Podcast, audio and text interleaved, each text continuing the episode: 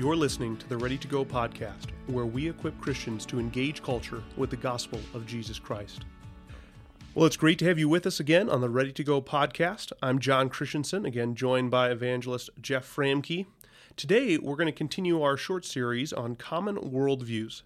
And today, we're going to be talking about atheism.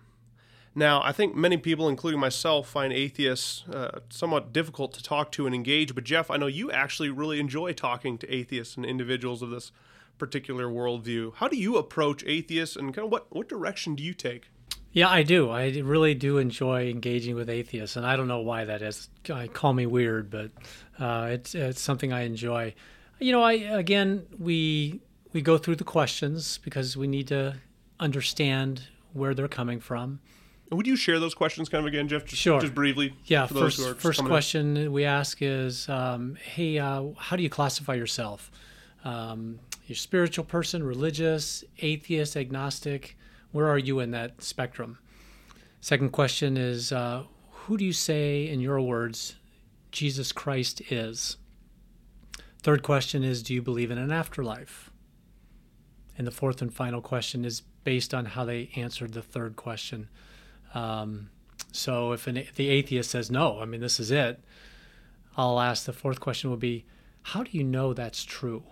Like on a scale of zero to hundred percent, where are you? Are you hundred percent sure, or are you fifty percent sure? You know, something like that. Now, if they are anywhere close to that at 100, you know, and here's the, here's the deal about atheism is it's actually philosophically impossible to be an atheist. And the reason for that is because they would have to have infinite knowledge to proclaim that there is no God. And it's like saying there's no gold in the state of Minnesota. Well, you would have to dig up every square inch, you know, of land in Minnesota to to support that claim. So that's the first thing I think is helpful. And so oftentimes I'll say, you know, where are you? Are you are you sure? Are you 100% sure there's no God? And more than likely they will start moving off that hill because they really haven't really thought about it. And so I can get them to slide towards the agnostic side typically. Um, not all the time. Now, if they're if they're really hard, it's going to be a tough conversation because no matter what you know you bring at them. But well, you know, we certainly try. And John, I like using the uh, simple analogy because I don't want to spend too much time in science. Though you know, bring it on. We can we can do that. But um, I'll throw out a, a quick analogy like as a building depicts a builder, a painting depicts a painter you see design in both those things. You know, building building didn't just make itself, nor did a painting just paint itself. You see design, and you know there was a painter and a builder. Same with creation, which is infinitely more complex than a building or a painting. So by creation, it screams creator. Where have you seen atheists go? Obviously, they're probably kind of a tough nuts to crack. Like, and you you go out street evangelizing, and we're trying to help people who street evangelize. I'm trying to help people who know atheists in their work, who have family members. Uh, you know what? What have you seen as far as like the progression that you kind of hope for? And obviously, we're praying that they come to Christ ultimately. But like, what's kind of the first step that you're just trying to get them to? And what, what have you really seen when you converse with atheists as far as where you kind of get to move them to? And usually, they don't go a lot further. They go right to science that's what their their faith is. Because I, actually phrased that question. You know, what are you putting your faith in that there's no afterlife? I like I specifically use faith with an atheist because it is it's a faith. Um, so they go right to science, and you know that opens up the door for me because I'll look at them and say, you know, I'm a Christian. I believe in science as well. Does that strike you as like an oxymoron? And that might it might, depending on the person. But then we'll go into science. You know, we'll talk about, you know, how how it all started, how this incredibly complex, huge universe that's still expanding came to be. Because when you start using science, um, like physics, and specifically the second law of thermodynamics, which says that all matter and energy is in a state of entropy, which means it's breaking down, which says that the universe is not eternal. It had to have a start. Well, now the atheist has no answer to how it started, how all that stuff got there, right? They'll, they'll, uh, you know, uh, they'll talk about the Big Bang, but I'll say, well, how did it get there? How did all that material, when we know that science says it's not eternal, get there? They have no answer to that, none. And but we do, you know, we have a worldview. So I'll I'll try to say, can I can I share a rational, logical worldview that answers that question? And for the most part, you know, they'll they'll say okay, and I'll say you, in order to start something, something has to be outside of time and space. Otherwise, it's subject to entropy. But if it's outside of time and space, it's not subject to those laws. And an eternal entity can start something. Well, the Bible describes God in, those exact words eternal, all powerful. And we read the, the Genesis account of He spoke the universe into existence. And you'll really just take atheists through that.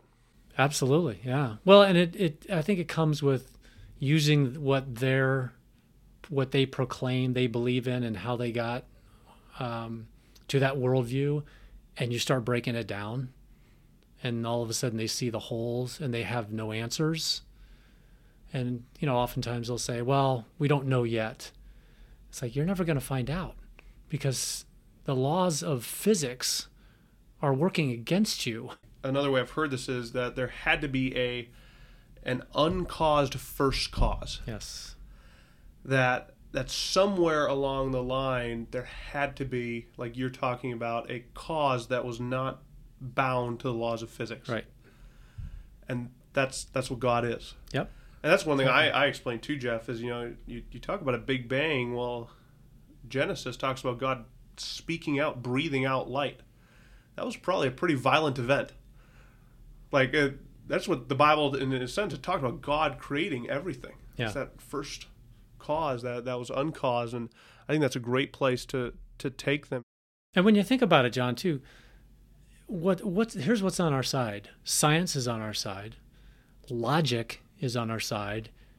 Ration rationality is on our side. We have explanations for this that are logical, that are rational, you just might not believe it. I want to ask you too, Jeff. Do you ever go the route of um, the moral argument? Kind of like if you're an atheist, you have no basis for morality. Yeah, um, I you know I I know it. Um, uh, I haven't gone there because uh, you know I I don't consider myself I don't know it well enough to do it. Could I learn it? Yes, but what I'd like to do is I do like to move these conversations to the moral issues because you know it's not an intellectual issue. People by nature do not want to be accountable to a god. So it's not an intellectual thing it's a moral thing. It's a heart issue. So my goal is to as quickly as possible answering their questions respectfully is to then shift gears to the gospel where they can hear it maybe for the first time of the state that they're in, that we're all in, you know, guilty sinners, guilty before God, um, condemned by God because He's good, He's going to punish evil, um, and we're evil in God's sights. But this loving God, I mean, what what He did for us, I want to get that. I want them to know that. That's that's really the the end goal to any conversation I have is to share the gospel. And how do you transition to that, Jeff? Uh, I use my story. Um, it's like you know, I was I was like you. I had my faith in in science. I actually made up a God that didn't exist, but existed in in my mind, and it worked for me. But with me, it was a moral issue. You know, it was that's why I didn't want to follow. I didn't want to be accountable to a God. And I, I, I can relate to where you are. So here's what I found. Here's what really struck me with, um, and I'm not talking religions, I'm talking about Christianity and that relationship that can happen. So here's here's what here's how that developed for me. And that way you can, you know, start sharing the gospel. That's great, Jeff. And so our challenge for you this week is that you would reach out to your atheist and agnostic friends and maybe try to engage them in a, in a deeper conversation. You could start with something like, how, did you come to the conclusion that there is no God? Or how did you choose to not believe in the existence of God? And you can, you can just go from there and see where the conversation leads, and hopefully you'll ultimately be able to share your testimony and the gospel, the good news of Jesus Christ. Well, in the next couple weeks, we're going to be talking about a couple different worldviews, what I call the, the door knockers, the, the Mormons and Jehovah's Witnesses. And so, two religions that, that claim the name of Christ, but are very different at their core from Christianity. So, what do we do when they come to our door, or when we meet them at work, or we have a neighbor that ascribes to one of these two worldviews? And so, we'll be talking about this in upcoming weeks, and I hope you'll join us. But until then, keep sharing Jesus. Let's go.